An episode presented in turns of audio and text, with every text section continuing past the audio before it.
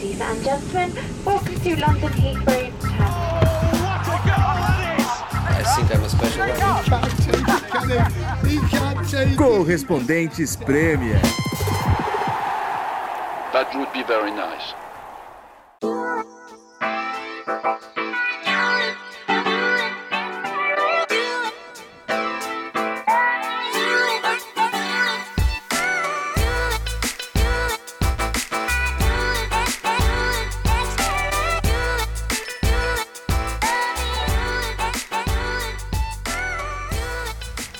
Mais um episódio do Correspondente Premier com o patrocínio da KTO, KTO Brasil, para você fazer aquela fezinha nos palpites da Premier League. Nossos parceiros no podcast nessa temporada. Falamos do pub em Camden nosso escritório aqui na Inglaterra. Estou com o Renato Senise. Estou com Nathalie Gedra de volta. Uhul. Presente. né, no último episódio, Nathalie, tivemos um convidado especial. Aham. E o nosso Ronaldo Moura fez sucesso o convidado. Ah, O Ronaldo Moura, que é nosso ouvinte aqui, mandou pelo Instagram, falou: Não pude deixar de notar que os bêbados e a Nathalie nunca estão no mesmo episódio ao mesmo tempo. Só não vê quem não quer. Caiu a máscara, Nathalie. A- eu a- queria falar que, na verdade, sou eu que boto ordem nessa bagaça. ex- é exatamente o que eu ia falar. A Nathalie não É. deixa os bêbados se aproximarem. Exato. Tem, é. Tem isso. Tem isso. Mas. Eu sou a segurança desses dois marmanjos aqui que estão na minha frente. Mas agora o pior é você fazer lá o episódio, você se prepara pro episódio, e coloca entrevista, edita tudo, e todo mundo só fala do bêbado. Sabe, foi a coisa mais falada do episódio, foi o É, é bêbado. o que gera engajamento, É. né? É triste. Então não vamos, Caça- não vamos mais fazer aqui. nada, vamos só, só deixar um monte de bêbado falando aí. Mas que eu vou, bom. ter- vou fechar minhas anotações aqui. Ou então a tá? gente pode começar a fazer bêbado, né? Ah, é verdade. Tá Sempre uma alternativa também. Isso né? nunca acontece, né? Não. É, olha, tivemos uma rodada cheia. Técnico demitido, professor Jesse Nossa, Mart. Tem coisa pra falar hoje, hein? Eu tive lá. Eu tenho que começar também falando muito obrigado. Come on, you Spurs!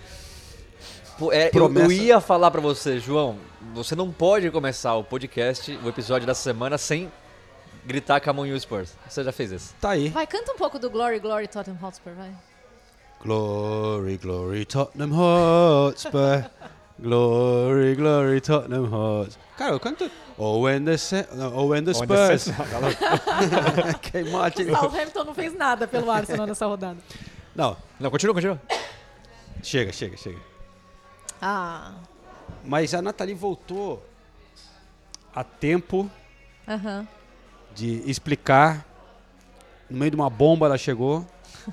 Ajudar a explicar, talvez O inexplicável. Não, defender. Eu acho que tem a frase que a gente pode.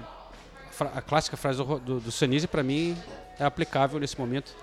De, de- de 2009 a 2018, roubado. Os títulos. Bom, Nathalie, vamos lá. Bem-vinda de volta. Ah, muito obrigada. Manchester City, segunda-feira de manhã aqui na Inglaterra. Foi surpreendido com um comunicado oficial da Premier League. Uma bomba, né? Isso, eles não sabiam que esse comunicado oficial ia sair, eles, eles ficaram sabendo quando, quando saiu, eles foram notificados pela Premier League. Ó, estamos divulgando um comunicado oficial em que estamos acusando o Manchester City de quebrar as regras financeiras. É, existiu uma investigação que durou quatro anos e o City teria quebrado regras financeiras entre as temporadas 2009-2010 e 2017-2018. Então, nove anos em que eles quebraram mais de 100 regras. Não, mais de, eles quebraram mais de 100 vezes as regras financeiras da Premier League. Coisa séria. Sim, Muito séria. Quais regras são essas, né? Bom, eles são acusados de não fornecer é, informações financeiras precisas, é, principalmente sobre receitas, e aí quando a gente fala de receitas, é especialmente patrocínios, custos operacionais, e também são acusados de não revelar totalmente informação salarial do treinador entre as temporadas 2009, 2010 e 2012, 2013. Então, nesse período, quem era o treinador era o Roberto Mancini. E além disso, também de quebrar as regras da Premier League de lucros e sustentabilidade em três temporadas, né? 15, 16, 16, 17 e 17, 18. Eles também falaram que o City quebrou as regras de fair play financeiro da UEFA, mas isso a gente lembra que é um tema antigo. Em 2020, a UEFA, inclusive, é, tentou punir o Manchester City e suspender o City por dois anos de competições da UEFA. O City levou o caso para o CAS, né, para a Corte Arbitral do Esporte e conseguiu é, reverter essa pena e continuou disputando as competições UEFA. Então, o que tudo isso pode significar para o Manchester City, né? Todas essas brechas. Qual o tipo de punição que está prevista? Pode ser redução de pontos, a exemplo do que está acontecendo, Aceito. por exemplo, com a Juventus. É, então, seria, seria uma das punições, mas a punição mais grave seria eles serem expulsos da Premier League, eles serem expulsos da liga. Esse, no caso, mais extremo. Mas, porém, contudo, aí você está falando, ah, eu aceito. É, a questão é, essa investigação durou quatro anos. Agora o Manchester City vai acionar todas, todas as instâncias legais, vai conversar com advogados, vai gastar muito dinheiro para refutar todas essas acusações. Inclusive, o Manchester City já divulgou um, um comunicado oficial é, falando que estava muito surpreso com as acusações, principalmente considerando o vasto material que eles disponibilizaram para a Premier League, que, de acordo com eles, nas palavras do Manchester City, eram provas irrefutáveis de que eles realmente faziam tudo dentro da regulamentação da Premier League. E a Premier League falou que um comitê, é, uma Independente, comissão independente vai avaliar essa situação. O que tudo isso significa? Que essa história deve se arrastar.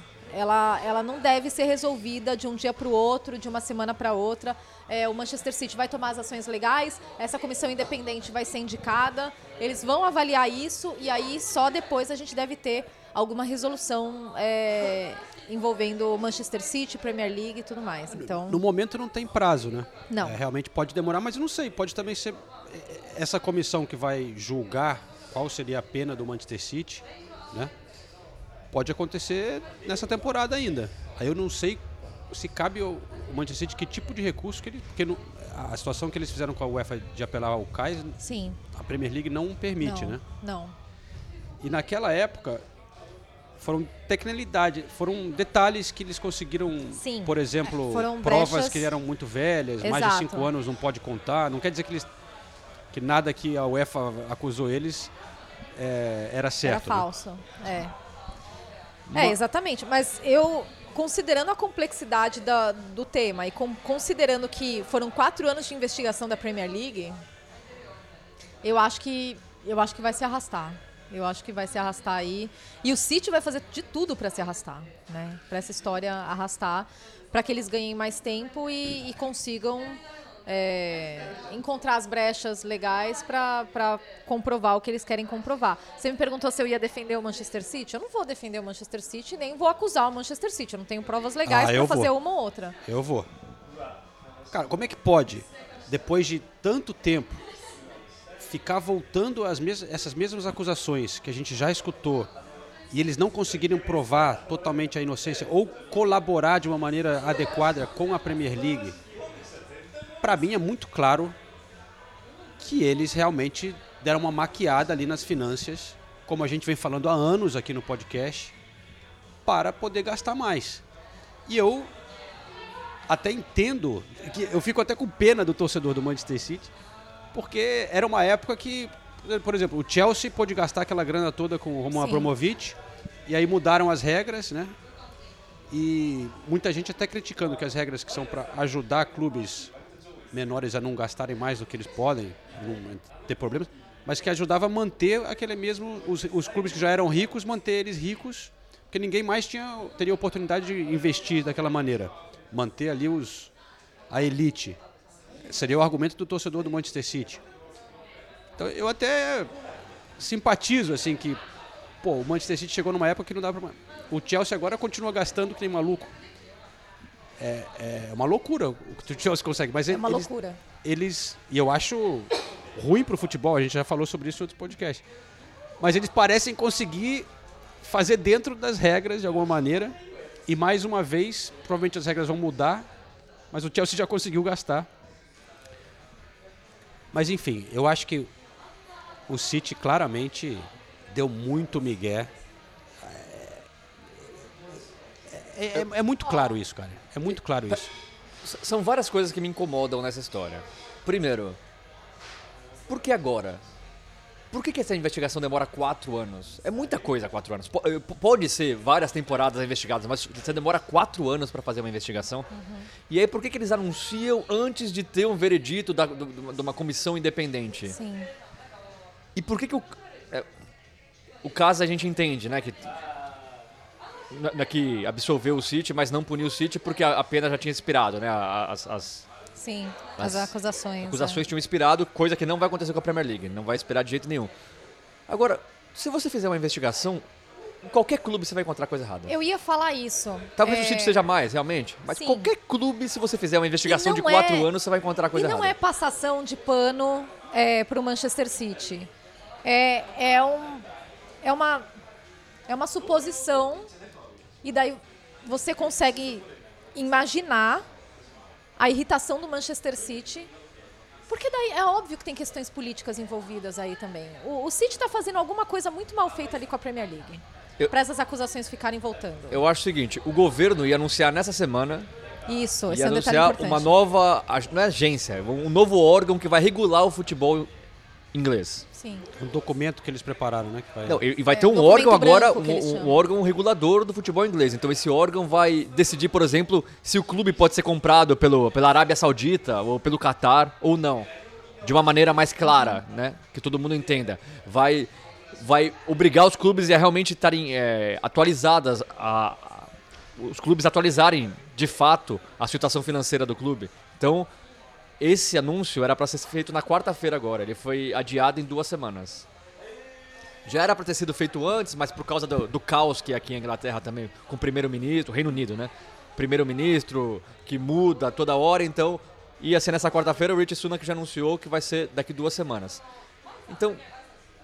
Não, não- não é, não- não- Então, a BBC Acho que não pode ser isso. coincidência. É, exato. Que justamente Que o- agora a Premier League falou: a gente está fazendo o nosso papel. Exatamente, nós que o Manchester. City, que o Manchester City acredita que o anúncio, esse comunicado oficial da Premier League, essa investigação, tudo isso foi feito também pensando no documento branco e eles falando, olha, veja bem, a gente está aqui fazendo a nossa parte. Então, eu acho que eu não tô falando que o Manchester City não fez nada, que eles são completamente inocentes. Assim como eu não tô falando que os outros clubes também não fazem. Assim como eu não tô falando que a Premier League está totalmente ilesa em todo esse processo. Eu acho que existem uma série de, de níveis e camadas aí que envolvem é, erros de clube, erros da liga, erros da regulamentação do, no futebol inglês. É muito complexo. Mas, mas então, mas aí é- realmente Um o erro Manchester- não tem- justifica tem, o outro. tem algum problema muito sério com o Manchester City em termos políticos, porque primeiro a, a UEFA, ah, a UEFA tem alguma coisa com o Manchester City. Agora é a Premier League que tem alguma coisa com A o Manchester City. UEFA, historicamente, e a, e a direção do Manchester City não, não se bicam. E convenhamos, o Manchester City é um alvo fácil, né? Exato. Se é tem um um clube que óbvio. representa, a gente pode falar do Chelsea também, mas o Chelsea acabou de mudar de dono. Então ia ser mais complicado você investigar o Chelsea, que já nem, nem o mesmo dono tem. O City não. O City tem primeira acusação da UEFA, é, desde 2013 que a gente tem notícias que todo mundo fala da maneira que o City contratou e tudo mais. Então o City é, é um alvo fácil. Também não tô é, defendendo o City. A gente está aqui sempre, quase toda semana, falando das coisas que envolvem o Manchester City, o Chelsea e tudo mais. Agora, isso, a Premier League, nessa parte eu acho a Premier League uma vergonha. Tudo que aconteceu nessas duas últimas décadas. Porque todo mundo fala há muito tempo que uma hora a bomba estourar. É, todo mundo fala. E um ano atrás o Newcastle foi comprado. Uhum. E todo mundo falou, não é possível que a Premier League ainda aceite esse tipo de coisa. E a gente tá falando do Newcastle que nem gastou muito, assim, não, não, não tô comparando o Newcastle com o Manchester City em termos de atitude de clube, grana investida e tudo mais, mas, querendo ou não, é... Foi grave. é Foi grave, washing. é sport washing como todo mundo sabe. É, todo mundo todo sabe. mundo sabe. Então agora, ah, não, vamos punir o Manchester City. Aliás, eu quero ver a punição, se for ficar comprovado, Ah, qual também. vai ser a punição. Porque é claro que eles não vão tirar pontos das temporadas anteriores. Eu Não, aí não. não vão. Aham. Não vão. Aí vai cair aquela puniçãozinha, ah, perde 15 pontos numa temporada, começa com 15 pontos a menos, ou uma grana. Uma multa. Quando eu acho. Eu acho que não tem como você resolver o problema passado. Você não pode tirar ponto do City. Vo- Você estragar temporadas de Premier League. O Sim. Manchester United poderia virar campeão. O Liverpool com certeza viraria. Eu, eu não acho legal. Mas agora, se ficar comprovado todas essas, essas falcatruas do Manchester City, então, cara, cinco anos sem contratar. Aí você pega pesado no clube Sim. mesmo. Mas eu não acredito que nenhuma punição. E Forte, vai viralizou hoje uma declaração do Guardiola que é de 2020, depois que o City foi punido pela UEFA. A aspa dele é: Quando eles são acusados de alguma coisa, eu pergunto, me contem sobre isso. Eles explicam e eu acredito neles. Eu digo pra eles: se vocês mentirem pra mim, o dia, é, no dia seguinte eu não tô aqui. Eu vou, eu vou embora e eu não vou ser mais seu, seu- não vou mais, ser seu amigo. É, eu coloco minha fé em vocês porque eu acredito em vocês 100% desde o primeiro dia e eu defendo o clube por, por causa disso. Because I said to them, if you lie to me, the day after I'm here. I will be out and I, you will not be my friend anymore. Falando dos diretores do City. Exatamente, que são amigos dele de longa data desde o Barcelona, né? Então, daí começaram, ah, mas e agora? O que, que o Guardiola vai fazer? E não sei o que. Gente, também não é assim, né? Porque. a- Não mudou muita coisa, porque tem que ser provado ainda, Exato, tal, decidido exatamente. pela essa, essa... É, e o Guardiola, será que ele vai embora? Não, Não, mas ele, mas vai ser uma coisa que vai ele vai ser muito que, constantemente questionado sobre isso. E aí eu acho, aí eu acho uma injustiça. Porque nesse momento a diretoria tem que colocar alguém para falar. Nesse tipo de caso, como vários outros treinadores já falaram, né, que em Cara, momentos tem de que colocar alguém pra falar e, tem que cair alguém dessa diretoria. E daí, e daí tá lá, o, bota merda. lá o Guardiola pra a- dar a cara a tapa na véspera É. do jogo contra o Aston Villa. Quem vai querer falar do jogo contra o Aston Villa na coletiva de sexta-feira? Ele acabou ficando com a imagem de estar defendendo o clube nessa última quando teve a situação com a UEFA, Sim, sim. Né? Até, é, ele faz isso com os clubes dele, né? E ele explica, ele explica isso. É isso que tô ele tá no clube, explicando. exatamente, tô no clube, Mas eu vai- acredito 100% é realmente muito neles. interessante, porque pelo jeito, cara, não é assim, quebrou, ah, deu um, quebrou uma regra aqui. 100, o- em 100 ocasiões, a Premier League tá dizendo, Mais de 100. Mais de 100. mais de 100 é, é, é muita coisa, né? E você fala, ah, outros, todo mundo tá fazendo alguma coisa, mas o nível disso aqui é uma brincadeira, né? É, é ignorar totalmente as regras. É, é um caso inédito na É Premier uma coisa League. É um muito caso- séria. Isso eu nunca acho que, aconteceu. Eu acho que o, o- o ineditismo tá na Premier League realmente se posicionar e, e- e falar isso tão publicamente. Agora, quantas Não, vezes. vai ter que punir, cara. Não Quantas tem- vezes outros clubes infringiram regras de, de sustentabilidade e fair play financeiro da Premier League? em nas, quatro anos. nas ligas A gente fica impressionada com o número de né, inferiores- mais, mais de 100, porque realmente é um número impressionante. Mas já tivemos vários clubes em outras divisões que perderam pontos. sim, né? O Reading, sei lá, Derby, não sei o quê, quando se o clube tá mal administrado. É, mas aí é, a situação é diferente, né? Aí é, aí é mais. é, o, o- o clube tá à beira da falência, É, né? Administration, precisa- né? Mas às vezes é também de estar escondendo a realidade da sua situação financeira, que é é, mais fácil, ou né? menos o que o City está fazendo. Eles estão mentindo sobre as finanças, né? Escondendo um salário aqui, maquiando ali um patrocínio aqui para você ganhar mais, poder investir mais no clube. É, Essa- essa- de- dentre essas várias infrações que o City teria cometido, algumas são mais graves, né? É, a parte de você mentir o salário do, do treinador é muito grave. A parte de você inflar, que é uma coisa que a UEFA já tinha falado, você Inflar inflar o. Uhum. patrocínio para você conseguir justificar o que você gasta no clube também é grave. E, de novo, isso não é novidade. Não vou dizer que todo mundo sabia, mas são acusações há muito tempo não, era muito que são claro. feitas. PSG também. É, então. Ah, Do nada estavam com umas rendas absurdas, com patrocínios é, bilionários quando os clubes ainda não estavam tendo sucesso, né? Para poder geralmente injetar essa grana, aí o clube começa a ter sucesso, trazer grandes estrelas. Agora realmente eles têm uma grande renda, porque são clubes grandes, venceram coisas. É... Mas é, cara, Agora, eu tô bem curioso pra ver a, a entrevista, a primeira entrevista do Guardiola. Ah, é? Eu tô, É, porque eu assim, também. a situação dele é muito ingrata, né? muito. É, porque se ele falar, não, eu não vou falar sobre isso, quem vai falar a direção. Todo mundo vai cair matando. Vai falar, é, tá vendo, Guardiola na hora que precisa, né, É. se esquiva. É, não é se o Guardiola atacar o próprio clube, acabou.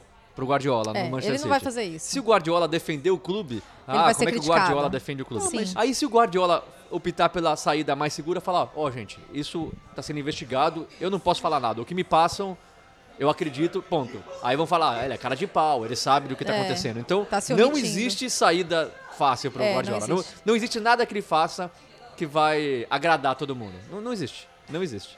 Mas ele se colocou nessa situação dando essa declaração aí, né? Mas, No minuto Mas que se ele for- falou, mas ó, ao mesmo tempo. se, ele- se eu descobrir que eles estão mentindo pra Ma- mim, mas e se for a eu verdade? vou embora? Eu acredito, porque é uma declaração que ele dá que ele, ele tem muito a perder. É. Então, mas A- Até porque as infrações são antes dele chegar. Sim. sim, mas aí depois dessas, dessa situação, se ele for fiel ao que ele estava falando, ele teria que ir realmente ter uma outra conversa e descobrir realmente o que está acontecendo e tomar alguma atitude, né? Ou Ma- Mas, Ju- é, assim, eu, eu, eu acho o seguinte, né, também não tô defendendo o Guardiola. Ou tô, né? Aê! chegou esse momento, Mas, finalmente. é, o, o- o que que- com quem que ele vai falar? Ele vai virar pro, pro presidente do Manchester City? Vai falar, e aí, você vai falar a verdade pra mim ou não? Ô, vamos Sheik sentar aqui na mesa? Ô, Sheik, senta me, aqui mostra, comigo. me mostra as contas. É, vamos, vamos jantar aqui num, num restaurante de 50 mil libras o, o jantar e me fala o que tá acontecendo? O Sheik não vai falar. Mas os dois amigos dele ali, o Soriano e o Ferran, Os- Chegaram depois também. Ah, mas eles que estão. Essa investigação aconteceu dentro do mandato deles. Ah. Se, eles, se o Manchester City não colaborou com a Premier League como a Premier League pediu, é culpa deles. Enfim. Vai ser uma. Ele vai estar numa situação bem de saia justa. Vai ser bem difícil para ele. Não, vai ser complicado. Quero ver como é que ele vai sair dessa. É. Como se ele já não tivesse problemas suficientes pra resolver em campo depois dessa derrota pro Tottenham, né? Porque. Tottenham é muito grande, fala a verdade, João. Não, fala a verdade. Não, fala. Impressionante. O City Você viu como é bom torcer pro Tottenham? foi muito bom. É o que você fala toda semana, feliz. né? Toda semana ele vem aqui gravar o podcast. O Tottenham é tão absurdo que a única, a única rodada que joga bem é a rodada que o Arsenal tá torcendo pra eles. Aí os caras ficam felizes. E o, to- o torcedor do Tottenham que so, tá sofrendo faz 20 e poucas rodadas, fica feliz também, é claro, mas... Você ficou um pouquinho triste porque você tá dando uma alegria pro Arsenal? Não é Ou não nem. te incomodou nem um Nem- pouco? Nem um pouco. Nem um pouco. Nem um pouco. Nem um pouco. Quem ficou feliz mesmo foi o Manchester United, né? Porque o Newcastle empatou, Sim. o Arsenal perdeu e o Manchester City perdeu. E o United ganhou. Na bacia das almas ali. Tá, mas o, o Tottenham tá na briga. Você tá querendo tirar o Tottenham da briga, pelo menos da Champions. Do título não, lógico. Mas na briga da Champions ali, o Tottenham tá próximo do Newcastle, tá- não tá tão longe do United, então... Ó, o, Se o colocou na- Newcastle empatou quatro dos últimos cinco jogos. Então a briga Crise. pela. Crise. É, a briga pela, pela vaga da. Ó, o Tottenham agora tá com um jogo a mais que o Newcastle, ok. Um ponto a menos. Mas, mas tá com um ponto a menos só. Tá com um ponto a menos. E qual é a sequência do Pintou Tottenham o agora? campeão. O Tottenham, nas próximas nove rodadas, pega, pega oito times da parte de baixo da tabela. Então, Uhum. nem sempre isso, em relação ao Tottenham, significa vitória, mas Não, porque a questão do Tottenham nessa temporada era o oposto, né? Eles tiveram cinco jogos contra times da- eh, acima dele na tabela de classificação e eles tinham perdido, sim, os, os cinco jogos. roubado. Contra, contra o City foi, foi o primeiro e foi com certeza a melhor atuação do Tottenham na temporada. Fora É, Conte. Foi o Conte? Por, Ué, por o ele Conte não tá- tá lá? Então, ele fora não Conte. lá. O primeiro, o primeiro jogo sem ele no banco é o melhor, melhor jogo do time na temporada. Não, brincadeira. Eu Boa, vou- boa recuperação, professor. É, boa recuperação, professor. Inclusive, eu vou contar uma curiosidade. É, a gente vai falar do Harry Kane daqui a pouco, né? Mas. Por É... quê? Por quê? O que, que ele fez? É, não o fala Kane... Nketiah. o- Meu Deus. Vai ser um podcast difícil pra você, viu, João? É, imagina se o City tivesse curtido. Imagina se o City tivesse diminuído a distância. É, Então, o Harry Kane no vestiário, depois do jogo, ele tava ligando pra alguém. E daí a repórter da Premier League que tava lá, a Alex Aljo, o pessoal da Premier League avisou ela: "Oh, pra quem ele tava ligando? Tem como você perguntar pra ele?" Aí ele tava passando e ela perguntou. E daí ele ficou meio assustado. Ela falou: Ah, não, desculpa, perguntar isso. Se for pessoal, não precisa falar. Aí ele falou: Não, não, não. Eu, eu tava falando com o Conte. Sério? É. Legal, né? Pô, que legal, fomos É. surpreendidos. Não, achei muito legal. Porque, pô, foi um dia especial pro Harry O Conte Kane. devia estar falando, você não jogou nada, perdeu duas chances, não marcou. Amanhã tem treino, 9 da manhã. É, então. E, e o Harry Kane, claro, né, virou o maior artilheiro da história do Tottenham de forma isolada. No, no- no estádio foi muito legal, porque eles rodaram um clipe especial no telão, é, com Congratulations Harry Kane, falando que ele era o maior artilheiro da história do Tottenham agora, e daí ficavam piscando 267, né, o número de gols dele. Depois do jogo. Não, durante, na, na comemoração do gol. E daí o- a torcida cantando o nome do Harry Kane. E durante o jogo, o Alan Shearer fez aquela publicação maravilhosa, né, no, no Instagram dele. A foto dele do Wayne Rooney dando as boas-vindas pro Harry Kane é, ao Clube dos 200, né? Os, só, só os três agora. É impressionante, né? Mas o- o- 200 gols de do- Premier League. Dos gente. três, o Harry Kane é o que precisou de menos jogos pra chegar à marca É. de 200 gols. 304 jogos. É muito impressionante. E eu conversei no- depois do jogo com o Emerson Royal, e na volta eu vou falar dele, porque ele O jogou homem do demais. jogo. O homem do jogo. É. E eu perguntei sobre a atuação dele, do, do Emerson, e sobre o Harry Kane. Ele falou uma coisa muito legal do Harry Kane. Vamos ouvir. Você sente que hoje talvez tenha sido sua melhor partida é, pelo Tottenham e, e o Jack Grealish dá, dá muito trabalho ali? Porque eu vi vocês ali o jogo inteiro. Acredito que sim. Defensivamente, sim. Fiz uma partida muito boa. É, acredito que, que estive entre os melhores do jogo, é, ao meu modo de ver. E o Grealish, ele é um jogador que tem uma, uma característica muito difícil de marcar. A gente sabe, jogadores habilidosos e rápidos, quão, difícil é.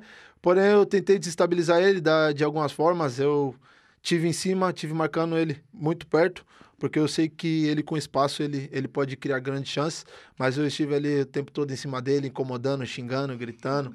E mas faz parte do jogo, ele é uma boa pessoa, eu já já encontrei ele fora do campo também e, e é um jogador que dispensa comentários. E hoje também foi uma tarde especial para o Harry Kane, né? Se tornou isoladamente o maior artilheiro da história do Tottenham. Você que já enfrentou e já teve ao seu lado grandes jogadores, eh, grandes profissionais, o que, que o Kane tem que te chama mais atenção, não só no jogo, mas principalmente no dia a dia, no trato com ele?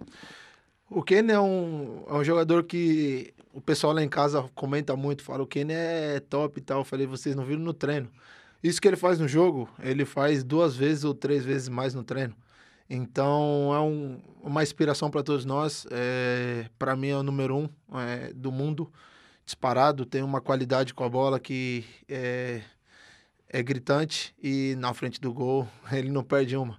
Então é um jogador que desequilibra, é muito importante para a gente ter um jogador é, com, esse, com essas características do Kenny e para mim é um privilégio estar jogando ao lado dele. Parabéns, Emerson. Obrigado.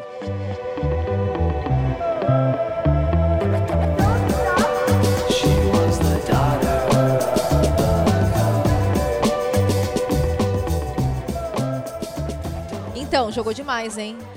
Harry Kane ou o- Emerson Os dois, né? Mas o, o Emerson me, me Foi impressionou. eleito pela torcida no- nas redes sociais do Tottenham o melhor em Não, campo. mas foi o melhor em campo. Cara, ele não deixava o Grealish Era respirar, Højbjerg, né? Højbjerg, e ficavam. E era muito legal, porque os dois ficaram se bicando o jogo inteiro. Aí depois da entrevista, eu perguntei, né, pra ele nessa, nessa, nesse trecho que vocês acabaram de ouvir sobre marcar o Grealish, né? Aí quando acabou a entrevista, eu virei pra ele e falei: Pode falar agora que a gente parou de gravar. Ele é chato. Ele é chato de marcar, ele é chato de jogar contra. Ele falou: Nossa. Ele é chato. Mas eu sou chato também. Então ficam os dois chatos.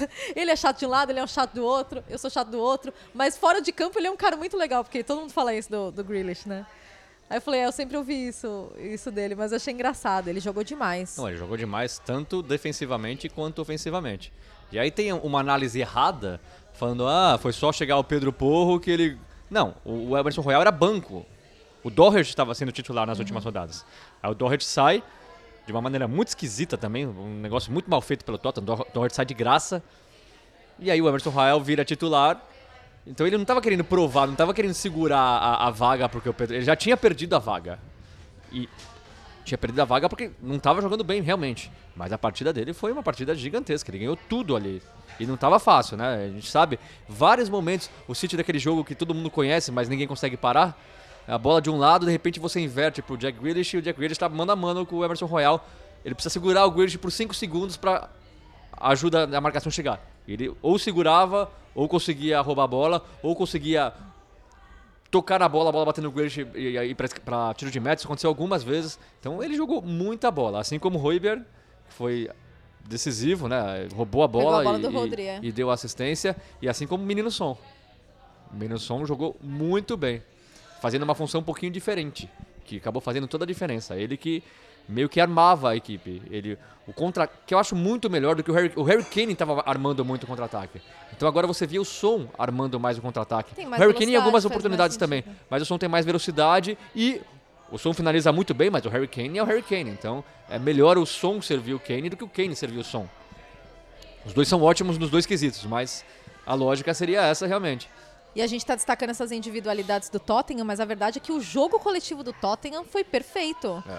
Principalmente defensivamente. Porque o Tottenham abre o placar ainda no primeiro tempo e segura o City no segundo tempo inteiro, porque o City melhora no segundo tempo, cria mais oportunidades, chega com mais volume na segunda etapa, não com tanta efetividade e não com tanta agressividade como a gente já viu. O, Ci- o City, esse jogo. É é- e assim, é, acho importante a gente destacar, até quando eu estava fazendo o ESPN FC hoje, eles falaram isso e é, é muito verdade. Foi um jogo muito mais que o Tottenham ganhou do que o City perdeu. Mas eu acho que em temporadas anteriores o City não teria perdido esse jogo. Eles teriam pelo menos conseguido um ponto lá. Porque, porque faltou. Não no estádio do Tottenham, né? Gente, que, que- que sapo que enterraram lá? Que loucura. né? Quatro né? jogos no Agora novo cinco, estádio, né? cinco estádios, jogos no novo estádio, o Tottenham ganhou todos e o City não fez sequer um gol. Não marcou gol. E a gente tá falando de Nuno Espírito Santo, a gente tá falando de. P- Pochettino primeiro, né? Pochettino, Nuno Espírito Santo, tá falando de Conte, tá falando de Mourinho. É impressionante. É, teve o jogo da Champions, foi lá. É, foi lá. O pênalti desperdiçado pelo Agüero, né? E o gol do Sonzinha. E o gol de sonzinho, o gol de sonzinho. Mas é impressionante. Só que o, o City. Aí todo. Assim, a primeira, a, a grande crítica foi que o, o Guardiola começou com o De Bruyne no banco. Só que, gente, o Guardiola já começou muitos jogos com o De Bruyne no banco. Desculpa te E interromper, assim- mas 17 dias antes, o City jogou com o Tottenham no Etihad Stadium, o De Sim. Bruyne ficou no banco o tempo todo. Sim. O Tottenham ganhou o primeiro tempo de 2 a 0 O City Aham. voltou sem o De Bruyne e virou o jogo pra 4 a 2 Exato. Mas aí ninguém falou nada porque ganhou.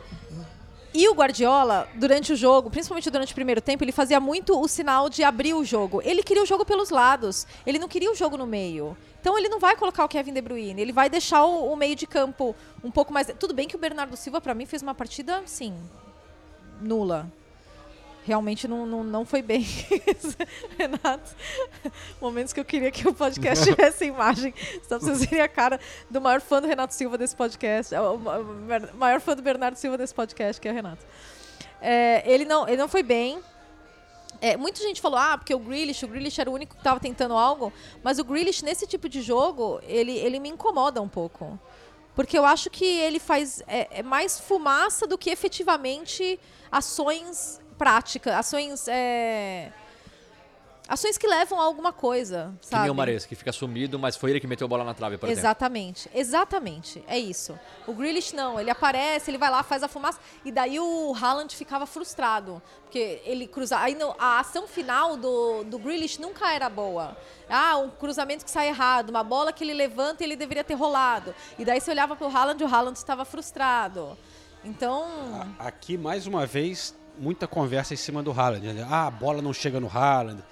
E eu vi algumas declarações do, do Jamie Carragher... Carragher, né? Dizendo é. que ah, o Haaland escolheu o clube errado pra ir. Ah, agora é fácil ah, falar, né? gente, não. Não vai combinar com o futebol dele. Ai, meu pai. É, mas tá sempre assim, né? Se o Haaland não marca, é um desastre. E aí vai no próximo jogo, ele faz um hat-trick, sei lá. É. Mas é fato que é um pouco estranho, né? Ele, quando tem um jogo assim, tem, ele não, não consegue, a bola não chega nele, né? É porque eu acho que o City tá passando de uma certa forma por uma temporada de adaptação ao Haaland.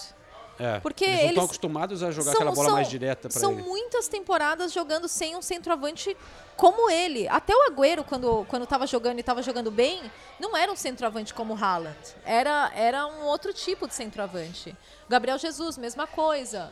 É, é claro, quando você tem um cara como o Haaland, você tem que...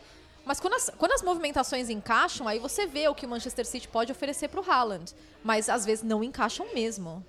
A gente tá vivendo o inexplicável caso de um cara que tem 25 gols em 21 rodadas de Premier League. A gente tá falando da crise envolvendo o Haaland. É. E tem que falar mesmo. Sim. Porque. É porque o City perdeu, né? Não, cara? não, não, não, não, Não, não, mas é. tem que falar E mesmo. Tem uns Não- jogos que ele some. Não, não é nem por isso, é porque ele não toca na bola. É, exato. O Haaland não toca na bola. Você não vê o Haaland tocando na bola. Você vê Você ele não tem. vê o Haaland envolvido, né? Você- E não, é- eu não acho que seja culpa dele. Você vê várias vezes ele fazendo a movimentação pra receber e a bola não chega. É isso. Porque a parte dele ele tá fazendo, ele tá entendendo onde ele, onde ele tem que estar. E a gente não pode esquecer, e aqui não é uma crítica, mas é a maneira dos times do Guardiola jogarem, que são inúmeros centroavantes que não deram certo com o Guardiola. Sim.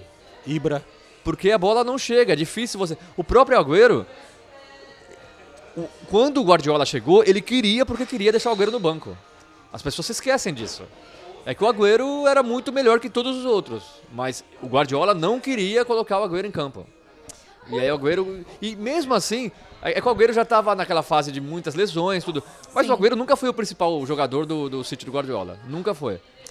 E, e se você parar para lembrar, no, no Barcelona, o, centroavante não era o principal. nu- Nunca. Não, não. nunca. O próprio Henry jogou bem com o Guardiola, mas jogou pro lado de campo. E o próprio Henry fala: Nossa, o Guardiola revolucionou é, meu- minha, minha maneira de jogar. Eu saía, eu entendia que eu tinha que abrir espaço. O Haaland não vai sair para abrir espaço. Então, eu entendo a- o questionamento. É, o Até a Haaland foi pro lugar certo, só que agora é fácil você questionar isso e esses ex-jogadores aqui na Inglaterra É. Nada do que eles falam, tirando o Gary Neville, nada do que eles falam, o Alan Shearer, é nada do que eles falam eu levo a sério. Ian nada. Wright. You're right. É, o Ian É, Wright, eu, eu gosto. Mas, mas é, isso, isso é, o Ibrahimovic até eu tiro um pouco do... Porque ah, é, o Ibra era o Ibra, ele tava jogando muito na época, mas ele, ele realmente não tem o perfil das equipes do Guardiola, ele é muito ele, e a gente sabe quanto o Guardiola pensa no coletivo. Então nem, nem colocaria ele como exemplo. Ah, nossa, tá vendo como o Guardiola não sabe trabalhar com centroavante? Porque eu acho o Haaland um centroavante completamente diferente. É claramente um cara muito mais de grupo, muito mais de equipe. Mas, é, e outro, outro fator desse City, dessa partida especial, que foi o primeiro jogo sem o Cancelo, né? Que foi a transferência da- dessa janela que mais chamou a atenção, né? O Cancelo ter ido para o Bayern de Munique. É, o, o Ricky Lewis está ali fazendo essa mesma função que ele já vinha fazendo, inclusive no primeiro jogo contra o Tottenham. Ele fez essa função, só que pela direita, dessa vez foi pela esquerda, jogando infiltrado, e daí o City é, monta uma linha de três é, atrás. Mas, mas eu também eu entendo, eu, eu, eu, eu respeito muito essa política do, do Guardiola de se o jogador não está satisfeito no clube, ele tem que sair. E, e o Cancelo, há tempos, desde que ele chegou, eu ouvia lá no City que o Cancelo dava trabalho, que o Cancelo queria jogar, que o Cancelo ficava insatisfeito, que o Cancelo desde que chegou, ah, não, não quero ficar aqui, quero jogar, não sei o quê. Então, pra ele ir pro Bayern de Munique, é porque ele causou ali. E ninguém quer um cara assim, né? É, a gente falou bastante sobre isso no último episódio. Eu- Eu também respeito o Guardiola por liberar os jogadores se não estão satisfeitos e querem ir embora. Mas é, deixa o time um pouco. Sem contratar alguém pro lugar dele. O É, Rico Lewis chegou tem ninguém. 18 anos e 18. fez uns bons jogos, mas contra o Tottenham, por exemplo, não- jogou mal, né? Eu tô pra falar disso, assim, eu não tenho dúvida que ele seja talentoso, senão o Guardiola não estaria tão empolgado com o garoto, mas até agora não fez nada que justificasse você não vou entrar no mérito da saída do Cancelo, mas eu acho que o City perde muito com a saída do Cancelo. Eu não, não acho que o Rico Lewis vai ter futebol agora para substituir o Cancelo à altura. E só um outro detalhe, você estava falando dos nove, o Guardiola também fez muito para deixar o Lewandowski no banco do, do Bayern de Munique. Muito. Só que é difícil você conseguir. O Lewandowski vai lá, sai do banco, faz quatro gols em 13 minutos, aí fica complicado. Mas realmente, a- a- o, o número 9 de fato não é, não é algo que o Guardiola aprecie tanto. Inclusive, vamos ouvir ele. Eu falei com o Guardiola depois do jogo.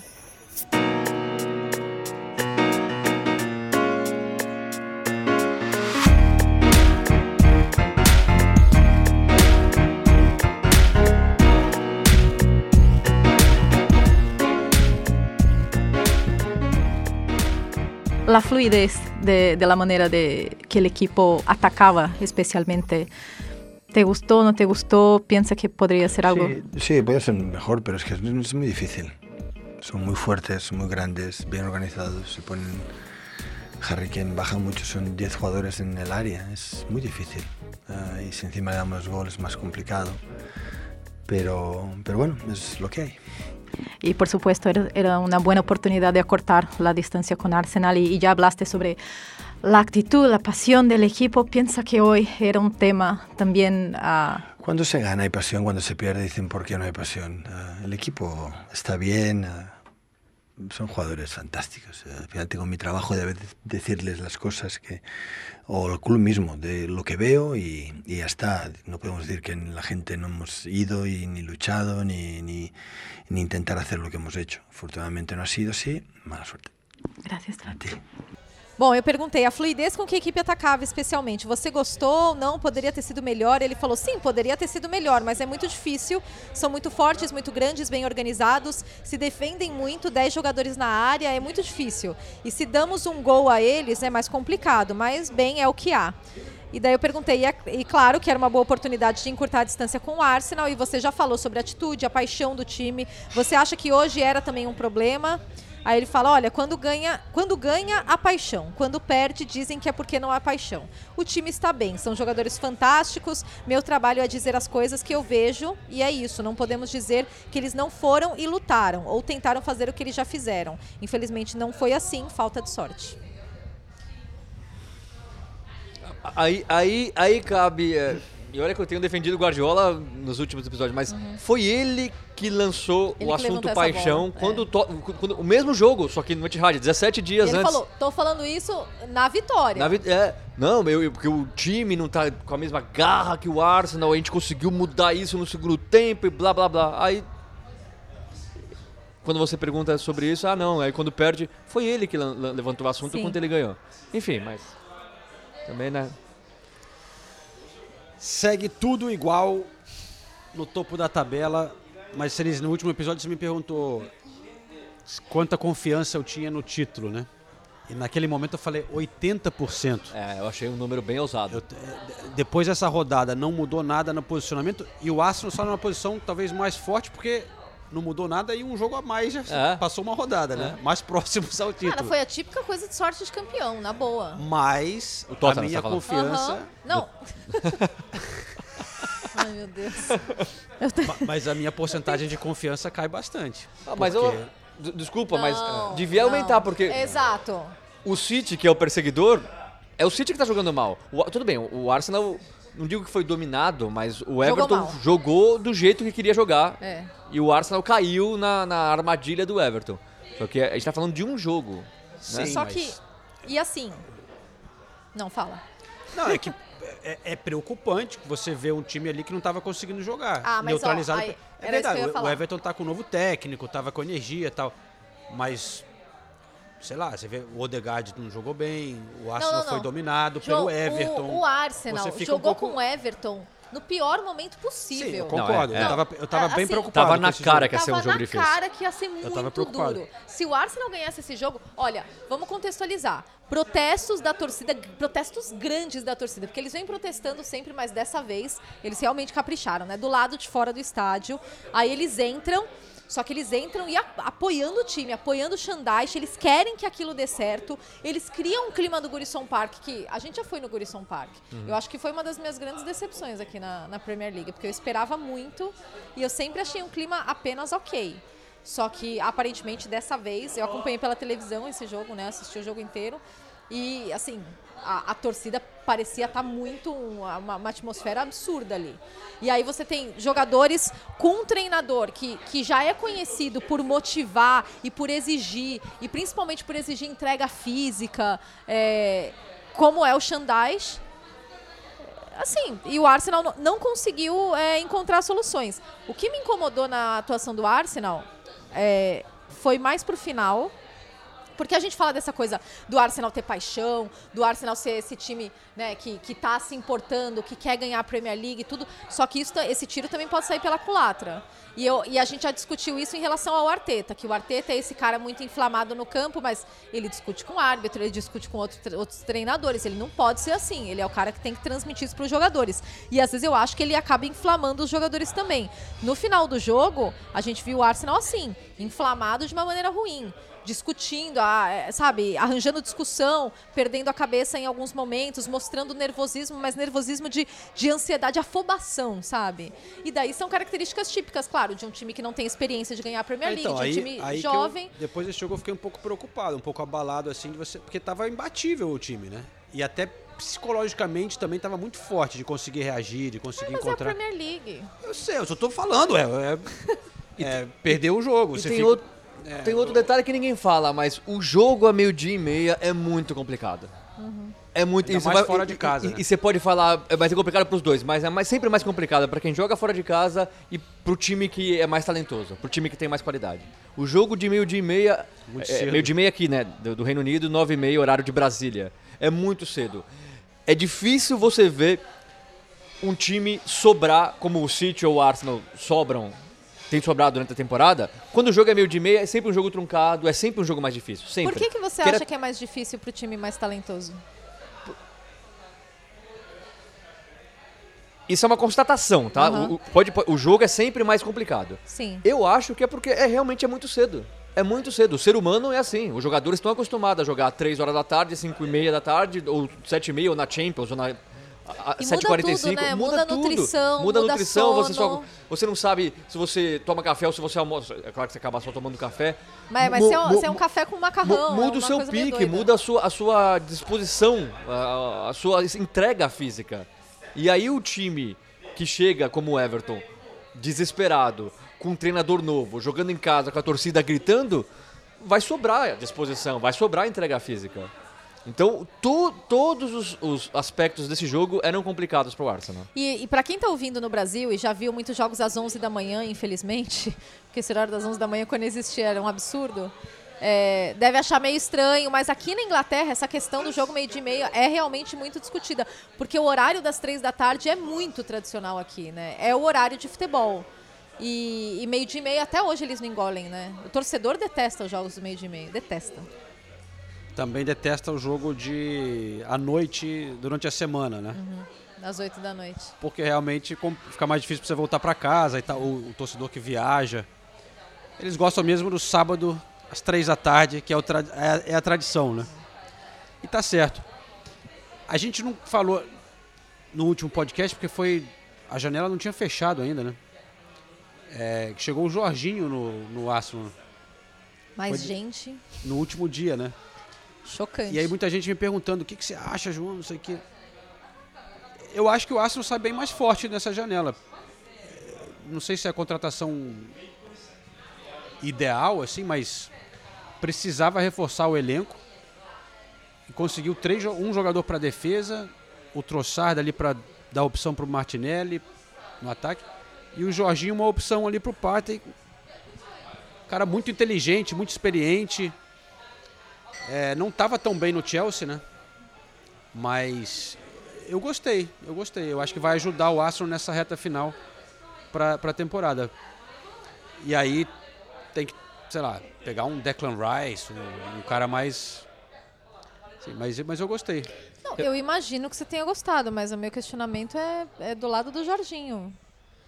Porque campeão, hoje os, os volantes. Não, mas hoje os volantes do Arsenal estão jogando e estão jogando muito. Ah, mas ele visivelmente não tinha ali muito carinho do Harry, Po- do Harry Potter de novo, tô falando. do Graham Potter. Né? Ele ia jogar menos no Chelsea. né? Me- Mesmo o Chelsea contratou- cheio de desfalques na crise, o Jorginho é, virou banco com, com o Graham Potter. Então, eu, eu acho que é uma boa pro Arsenal. Só não teria colocado ele no jogo contra o Everton. A gente tá falando de um jogo físico. Mas eu acho que o, onde- o Partey tava meio machucado, né, cara? Aliás, eu também não teria colocado o Trossard no lugar do Martinelli. O Martinelli não estava jogando bem. Aliás, o Martinelli não vem jogando tão bem Não. algumas rodadas. Mas eh, o Martinelli, né, é o Martinelli. É um cara que em uma jogada combina com o Saka ali, ou com o Nketiah e resolve. O Trossard não entrou bem, já não tinha entrado bem na, na estreia. Não que ele entrou bem, mas não fez muita diferença. Eu, eu não gostei muito das alter- alterações. Eu sempre falo, é fácil você analisar depois que o jogo acaba e não deu certo. Mas quando eu vi o Jorginho entrando, eu falei, sério, num jogo tão pegado como esse, você vai colocar o Jorginho? Eu, eu, eu não teria feito a alteração, mas o Arteta sabe melhor do que eu, né? Agora, a gente não pode deixar de falar o meio-campo do Everton. Jogou o muito, que o né? Onaná jogou não, Nossa, é, né? sacanagem. Ele tava em todos os lugares da- do lado esquerdo ali. E- Ele tava marcando dentro da área, ele tava chegando no ataque, ele jogou muita bola. O Gueye e o Ducoré, eu não consigo entender como o Lampard não usava tanto o Ducoré. O Ducoré é muito bom. Não, é e eles bom. pressionando a saída de bola do. Arsenal o tempo Não, inteiro. Assim, o, o Everton jogou muita bola. Até o McNeil, que curiosamente, né, jogou muito tempo com o Sandite no, no Burley. Aliás, eu- ele Então, cobrou o escanteio e o Tarkovsky é, fez o gol que também jogou legal. com o Sandite no, no. Burley. Mas o McNeil não era nada no Everton, né? E jogou bem também, então é, é um alento pro torcedor do Everton. É, é cedo para comemorar, mas que Sim. não deixa de ser um excelente sinal. Há 105 dias o Everton não vencia na Premier League. Então, Meu Deus. a pergunta é: vai salvar? Ah, eu acho que vai. Vocês acham? Eu acho que vai. Você acha que salva o Everton? Ah, é que tem outros times piores também, É. né? O, o Bournemouth e o Southampton estão muito Sim. enterrados, né? E aí Não, fica um. Sim, mas aí quem é o terceiro? Pra mim, o Bournemouth e o Southampton realmente. Pode Aí ser eu- o Leeds, vamos ver quem que o Leeds vai trazer. É. O Overhampton acho que já, já tá conseguindo fugir. Ah, o Wolverhampton tá, tá tá dando sinais. muito. E o time é realmente melhor do que os times Sim. da zona de rebaixamento. Eu ficaria ali entre o Southampton, o Bournemouth, o Leeds. É, então, Tem porque o não tem muitas Forest, É, o opções. Nottingham tem Forest o- conseguiu O Forest tá em uma 13 boa escapada aí, terceiro, né? já, já, já deu uma- um belo respiro.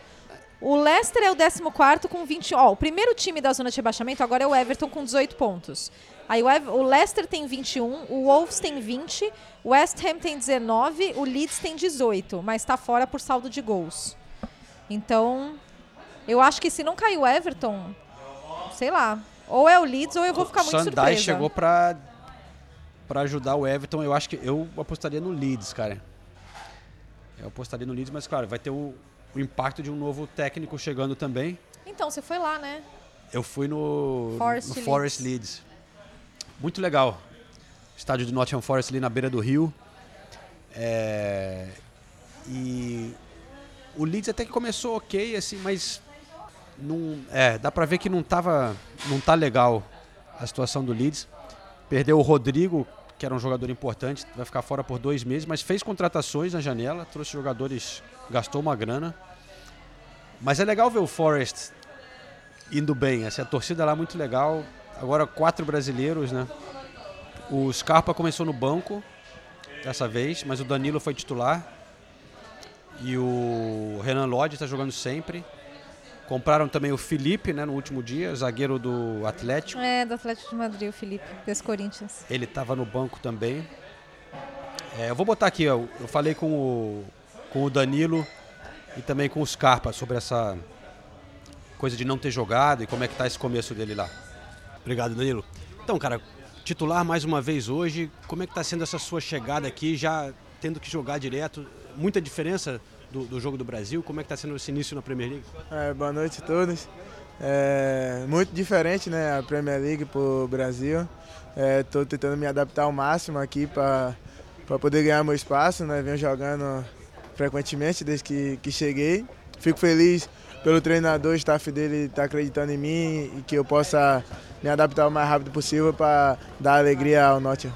Falando com a torcida também aqui, Scarpa, e a gente vê já muito carinho por você, pelos brasileiros. Vocês já sentem isso, assim, mesmo é, estando em campo, assim, ali na, dá, dá para sentir esse carinho pelos brasileiros? Sim, é muito legal. A galera recepcionou a gente super bem. eh, Fizeram com que a gente se sentisse em casa.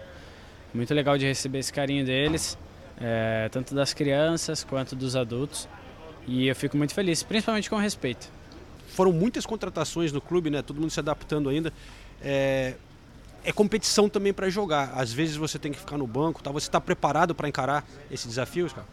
Sim, eu acho que é uma coisa que todo jogador tem que, que passar, né? Tem que eh, lutar contra. Então, obviamente que todo mundo quer jogar. Comigo não é diferente. É, mas eu estou muito feliz com, com esse desafio novo na carreira. É, tô bus busquei novos ares, né? Encontrei aqui um clube muito, muito maneiro, pessoas muito do bem. E realmente é assim como eu sempre sonhei, sabe? A atmosfera de Premier League e tal, a responsabilidade, a grandeza de tudo isso, né? De tudo que. todo o entorno assim do, do jogo. É, eu estou muito feliz e vou continuar brigando pelo meu espaço, como já tive alguns momentos no Brasil também que não joguei e vida que segue. Valeu. Prazer.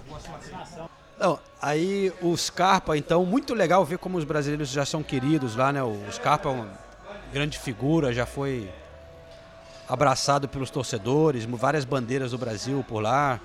É, mas era uma loucura que a gente fala do Chelsea, mas o Nottingham Forest também contratou 30 jogadores na temporada. É uma coisa de maluco.